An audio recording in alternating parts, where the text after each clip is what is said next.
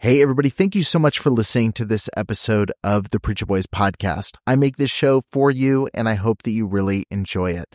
I have a lot of people that ask me how they can support the show financially, and you can do that by heading over to patreon.com slash preacherboys. You're going to get access to exclusive content, including early releases of episodes. I've got a couple episodes right now that have been released at least a month early over on Patreon. You've got access to things like unique merch, depending on what tier you join, and you get access to some behind the scenes content that I'm posting within the group. So head over to patreon.com slash preacherboys and become a member over there today. Every single supporter helps make this show a little bit more possible, especially as I continue to add additional episodes and content every single week. Thank you so much for tuning in. Let's get back to the show. Trigger warning. This podcast contains descriptions of various abusive situations. Listener discretion is advised. You are listening to the Preacher Boys Podcast, a podcast shedding light on decades of mental, physical, and sexual abuse within the independent fundamental Baptist movement. The testimonies shared on this podcast are told from the personal experience and perspective of the survivors. Not all legal outcomes are known or final. Any suspect is presumed innocent until proven guilty in the court of law. To find more information about the Preacher Boys podcast and upcoming documentary, visit preacherboysdoc.com or connect on Facebook, Instagram, or Twitter with the handle at preacherboysdoc. Now, here is your host, Eric Skwarczynski. All right, guys, thank you so much for watching the Preacher Boys podcast. I'm sitting here today with Amanda Householder. If you are on TikTok, you've probably seen her video pop up here and there. Um, if you're in any of the Facebook groups for people who grew up within the IFB movement, any support groups, anything like that, um, she's super active there. You've probably seen some content. Um, and she is doing a lot of really good work, hundreds of thousands of views on these videos, um, showcasing the abuse at Circle of Hope uh, which is a reform school. Um, I've been excited to actually get to talk to a lot of people from these schools because it's something that I only heard the positive PR about, you know, growing up. So, um, Amanda, thank you so much for joining me on the show. Can you just tell people who you are and kind of introduce, you know, what you're doing and kind of what your mission is? Yeah, thank you for having me. Um, my name is Amanda Householder. Um, my parents do own and operate Circle of Hope Girls Ranch in Humansville, Missouri. Um, my goal right now is to spread awareness to um, these abusive boarding schools because um, my main push was because there is a girl who um, she, uh, I think she was sent to Circle of Hope in 2007, but um, I do have pictures dated 2006. Okay. Um, but she was sent there, and I think she was 15 or 16, and she's been there ever since. Um, she is um, disabled and her parents handed co co-guardianship over to my parents. And so um i don't know i just started thinking about how like i didn't want to be there after i turned 18 and so it just got to me and so i just decided to like try to help spread the word to get her out and in a safe environment Right. So, um, I mean, the the first time that I ever found you and ever like became aware of who you were and even that Circle of Hope existed was when you shared the first video that you ever shared publicly, which was a um, and I'll insert it into the episode, but it was uh, basically a, a video where you could just hear your dad in the video, you know, telling one of the workers to knock one of the students out. Knock her out. Yes, sir. I mean it. Knock her out. Yes, sir. And that goes for any of the rest of you. If she clenches her fist like she's going to hit you, that's a threat. Knock her out. Yes, sir. You yes, got sir. that, Ashlyn? Yes, sir. And are you being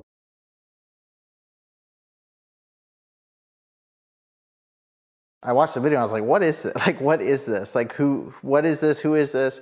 And, you know, I was reading through the comments and like, it didn't take long to see that there's a lot of people who understood exactly the situation you were showing.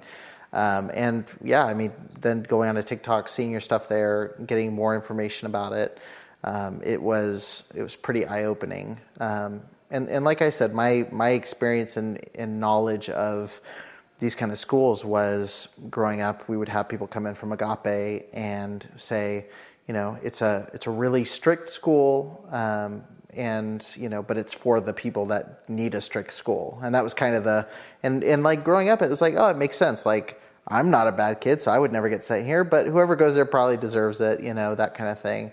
But then doing this show, I start seeing all these stories, and I'm like, there's a lot more to this than uh, what we heard growing up. So, um, so, so were you? Is this as long as you can remember you were involved in this, or was it something that as a young kid your parents started doing, or what? What was kind of your introduction to all of this? Um, for as long as I can remember, I was growing up in this situation. I do know stories from what like my parents have told me from like a time we weren't in these, and I have seen pictures, but I don't remember. I like I don't remember living with my grandma. Um, I don't remember anything before working in. Um, it was called Faith Children's Home in Tampa, Florida, in like 1994, I think it was. And so um, that, those are my those are my earliest memories are being at that school. Um, was it initial like was it initially negative? Was it something where like for a long time you felt like oh this is just normal and you didn't because when you grow up in it that's always it's kind of the same conversation I had with um, Benjamin Williams from Hephzibah House. Like he's like it was normal to me. That's all I knew. So was that how it was for you, or did you always feel like this is kind of weird that we do this? No, it was normal, but the thing that that made it normal for me looking back at it is at this place we had to call all of the staff aunt and uncle. And so those people literally as a like 4-year-old became my family. Hmm. Um even to this day like I have um friends that are are like cousins to me because their parents worked there. And um we just kept in contact. Um but it, it's weird because um growing up like being that young there it was it was fun. Um i was still being like what i i say i was being abused because my dad went over the top with our spankings and stuff but from that was just from birth anyways. But it was different because i had this huge family that like would take care of me when my parents I, it was just like I could go hang out with the girls and like hang out with the, the students and not be around my parents around that time. So it was fun. Um, yeah. I don't really remember a bad time except they did have a room that I was not allowed to go into because that was the room they did spankings in. And obviously, if I went in there, it would be me getting a spanking next. So um, I need to stay away from that room. Um, but being so young i the first time i don't remember really a bad time. Yeah. No. So um, obviously you know now like with all the stuff you're putting out all the stories like you know i'm seeing stories every single day posted people sharing their experiences. And so you know obviously looking back in retrospect there's a lot of things that were happening that shouldn't have been happening. Um, yeah. when when was the time that you first like or maybe the first incident where you were like this is not just a you know a place where they're trying to help people. There's something else here that's like not as positive and you know maybe is a negative place. Um i would say agape. Um but that was because um, when we got to agape i was 11 and um when we toured the property they had this like room that was um, right next to the um, staff bathrooms. And um actually the which is weird the female bathroom connected to this room. So like we could go into this room but this room was all padded and carpeted or not padded it was just carpeted. So it had like the cheapest carpet you could think of on it. Um and i remember um boys going up there and then coming back and they were um bloody. It wasn't just like bruises they were like bloody. Um but we knew that as girls we weren't supposed to be looking at the boys. So like it wasn't something you could like stare at or like get involved right. in anything like that. So oh. that's basically when i kind of started realizing that these kids were going through um, what i was going through at home so. Okay so noticing that was a little bit weird. So what's the so a lot of these houses are connected. So that's the weird thing i'm finding out is like there's as much as the IFB is interconnected, like these homes are also connected in similar ways. So, how does this work? So, like, you're it's Faith Children's Home in Florida. then there's connection at Agape. Was it just them transferring and working at different schools before ending up at Circle of Hope, or were they connected? Was it like a ministry of Agape? Like, how did that work? Well, um, so a lot of the schools are connected because they do send students from like one school to another if like they need to replace a student. Um, a lot of them do move staff, and a lot of them like students like the his Vespa house. I I butcher that name. I'm so sorry. Uh, uh, Lucinda Pennington. She actually went to that school, and then she was a staff member at Hope Children's Home when we were there in Tampa, Florida. And so, a lot of them are just either students that know of these schools and go to work at these schools, or staff that just transfer from school to school because they know of these schools. Lucinda is an interesting character. I was watching. Uh, I was watching uh, the Dr. Phil. I think everybody was that that knows anything about this, and you know, I was just watching her, and I was like, man, how are you so convinced of the opposite of what everybody else is saying? Um, and you know, a lot's come out since then of like her actual credentials and things like that, and the things that she was touting herself to be. Um, what was your what was your kind of you know, did you know her pretty well, or I'm just curious because she seems very interesting. So I'm curious that she worked in some of the same places. Um, I wasn't allowed to be around her, so um, I my parent it's confusing because um at one point i was staying at one of the girls house houses and i don't know if you know with like in the ifb religion everything's like conviction so like one person can watch tv and like the other family doesn't so i was staying with this one girl and my parents found out we were staying up until like three o'clock in the morning watching TV. And so then they made it to where I couldn't um, hang out with people.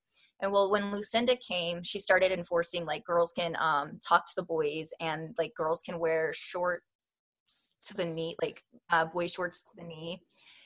And um, well, my dad started talking a lot of stuff about her, like she's an evil woman, she's this, she's that, she's this, and she's that. So that was my opinion on her. I don't know because i did not um, witness her abuse i do have friends that were on the receiving end of her abuse um, but i do have what i do have to say is like i found out later after i saw the dr phil episode well before that i wanted to reach out to her a couple of times because i knew that my parents could not stand her and i wanted yeah. to reach out to her and ask her why just on my end trying to um, validate more of my stuff because I at Hope went to people about my abuse and I was just abused more. And so I wanted, I was like, well, if she didn't like my parents, I could ask her her side. Well, then I asked, or I saw that Dr. Phil episode, and I was like, no, that's not happening. I'm not, because she like agreed with everything that happened at the, his FESBA house, and that's what was going on at my parents' house. And so um, I posted that video, and um, one of the girls that is really good friends with Lucinda was like, "Hey, you need to message Lucinda. Like she sees this and she needs she like needs you to talk to her like now." So I unblocked her. And um, I I asked her for her phone number and I called her. And well um come to find out she was actually fired from that home because she called CPS on my dad three times because she witnessed my dad do inappropriate things in a room with a girl.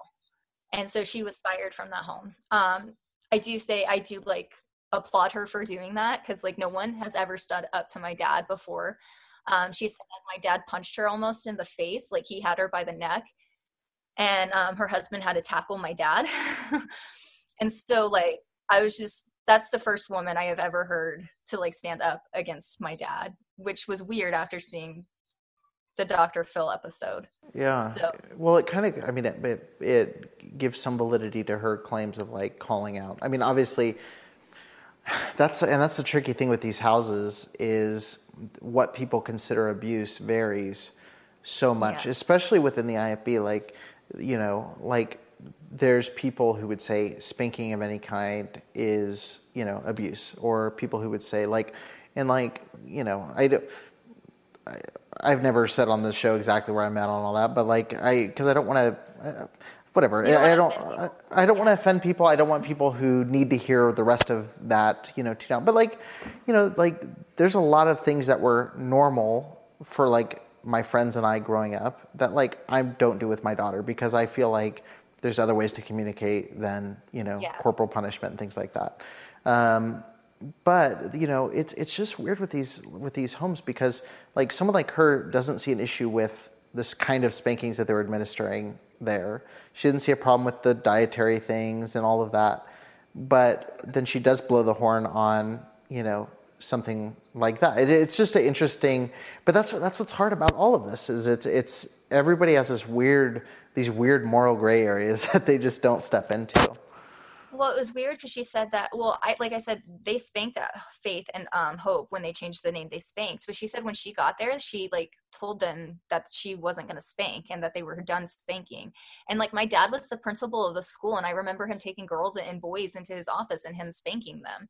But then I remember that ending. So like when I saw that like episode, and I don't know, I was just really confused. I was just like, I'm like, I just Yeah. don't understand. Um, but um yeah when she contacted me she's like i do not agree with what your dad's doing and stuff like that. And i was like yeah neither do i obviously. Right. Um, yeah so uh, i mean okay so you start realizing so agape you're about how old when you notice that there's you know guys are going up? And did you ever find out what that was or, or what was going on there at agape with the guys called- coming out? It's called a restraining room talking to the guys later it's not a restraining room it was more of a um rough it up room and they would like throw boys around in there um like staff and the the people there or the Yeah, it would guys be, like, there four staff on a guy like that. Um, I know, like at Hope, there was this one guy that my dad and him, he was like a 17 year old boy. Him and my dad would get in like fist fights. And like this kid, not saying like this kid could like handle himself. Like he could do run up a wall and like do flips. So like it wasn't like he was up against anything that wasn't his match. Like him and my dad literally would go uh, head to head. But I think when we got to Agape, it like um it was different because he had all of these boys because right uh when I got to be like um 14 there was this kid who um he was younger than me but he was always on the wall he I don't remember a time except maybe like once when he got to sit on the no talking table but he was always on the wall. Um, and he looked up at me off the wall and my dad over or not overheard but my dad saw it and like my dad walked over to him and he's like if you ever look at my daughter again i will restrain you. And so um i just remember like then i was like feeling guilty for that and like um at that time i had guilty like a, guilty that he looked at you guilty that my dad was using me to like i to don't like know provoke a reaction out of basically people so he could engage and with this them kid was like much. 12 it he was he was a little kid. He wasn't he wasn't like the gang members that they had because they did have gang members and he wasn't like that. He wasn't like a tough kid. He was i don't know. I just remember feeling like sad for him and like not protective but just like wanting to like run away. And um but i had already run away like multiple times before this at agape and it never worked so um I just remember thinking like as like 14, 15, thinking like we should all riot and like this place could be like done. But obviously like everyone being brainwashed, it would have never like it would have never worked. But yeah, no, I don't feel like at, there was ever a time at Agape that I felt like this was really helping people necessarily. Like I, I still was brainwashed in the fact that like God and hell and all of this stuff, but it wasn't like I don't know. It, it was just more um it was more of the stuff that happened at home. Like my dad would always pick me up and like throw me around and stuff like that, but like that was like openly like happening there basically. We weren't allowed to watch it. They would yell like uh restraint and we were all supposed to like leave. But um I just remember like them doing that and like a whole like swarm of boys just backing up and like all of the staff ladies having to leave and stuff like that. So I don't know, just something didn't feel right necessarily. Right. Um, and when you, you brought up the the thing of like, okay, there was a range. So like, obviously, this is a 12 year old kid, and then you also have like gang members, and so like, what was the demographics of these schools? Because it seems like I know you mentioned one of your videos, like there was a girl at Circle of Hope that was like five years old. So like, was there any set age group? Was it just and and what were the reasons parents were sending their kids? Was it primarily like the majority were like hard crimes and like they it's either that or juvie or like that kind of thing, or was it like anybody for any reason and we send them? We were What- what was- led to believe that all of them were gang members there. Um, looking back now and like talking to them after they got out, a lot of them were just sent there for like family issues, like um, th- like m- some of them had like mental issues that like families couldn't deal with. Some had um, like they didn't get along with their families or like alcoholism, but a lot of it wasn't like. I do know they were gang members. Like I do know that. Um, some of those gang members had like tattoos and stuff like that. Um, but a lot of them now, I'm like they were just innocent, not innocent, but you know, like innocent victims. a A normal of- a normal teen or a, lot of them normal no. yeah, a lot of them didn't know about drugs and stuff until they left, and like, well, not until they left, um, until like being there because they were talking with their um with agape people, and that's how they learned about drugs. That's actually how I learned about drugs because it, my brother got sent to agape and like he would when he when he came home he was like telling me all these things and it was just like i don't know it was weird it was it's Yeah. sad looking back on it like Right. Yeah. So, um, so you, your your family's at Agape for a little bit, and then um, end up going to Circle of Hope, which is also in Missouri, correct? yeah it's actually Right. about 13 miles um, from the town of stockton where agape is When you need mealtime inspiration, it's worth shopping Kroger, where you'll find over 30,000 mouthwatering choices that excite your inner foodie. And no matter what tasty choice you make, you'll enjoy our everyday low prices, plus extra ways to save, like digital coupons worth over $600 each week. You can also save up to $1 off per gallon at the pump with fuel points. More savings and more inspiring flavors make shopping Kroger worth it every time. Kroger, fresh for everyone. Fuel restrictions apply. Save big on your Memorial Day barbecue, all in the Kroger app. Get three pound rolls of juicy 80% lean ground beef for $3.49 a pound with a digital coupon. Then get select varieties of flavorful Powerade, Body Armor Super Drink, or Arizona tea for 77 cents each, all with your card. Shop these deals at your local Kroger today, or tap the screen now to download the Kroger app to save big today. Kroger, fresh for everyone. Prices and product availability subject to change. Restrictions apply. See site for details.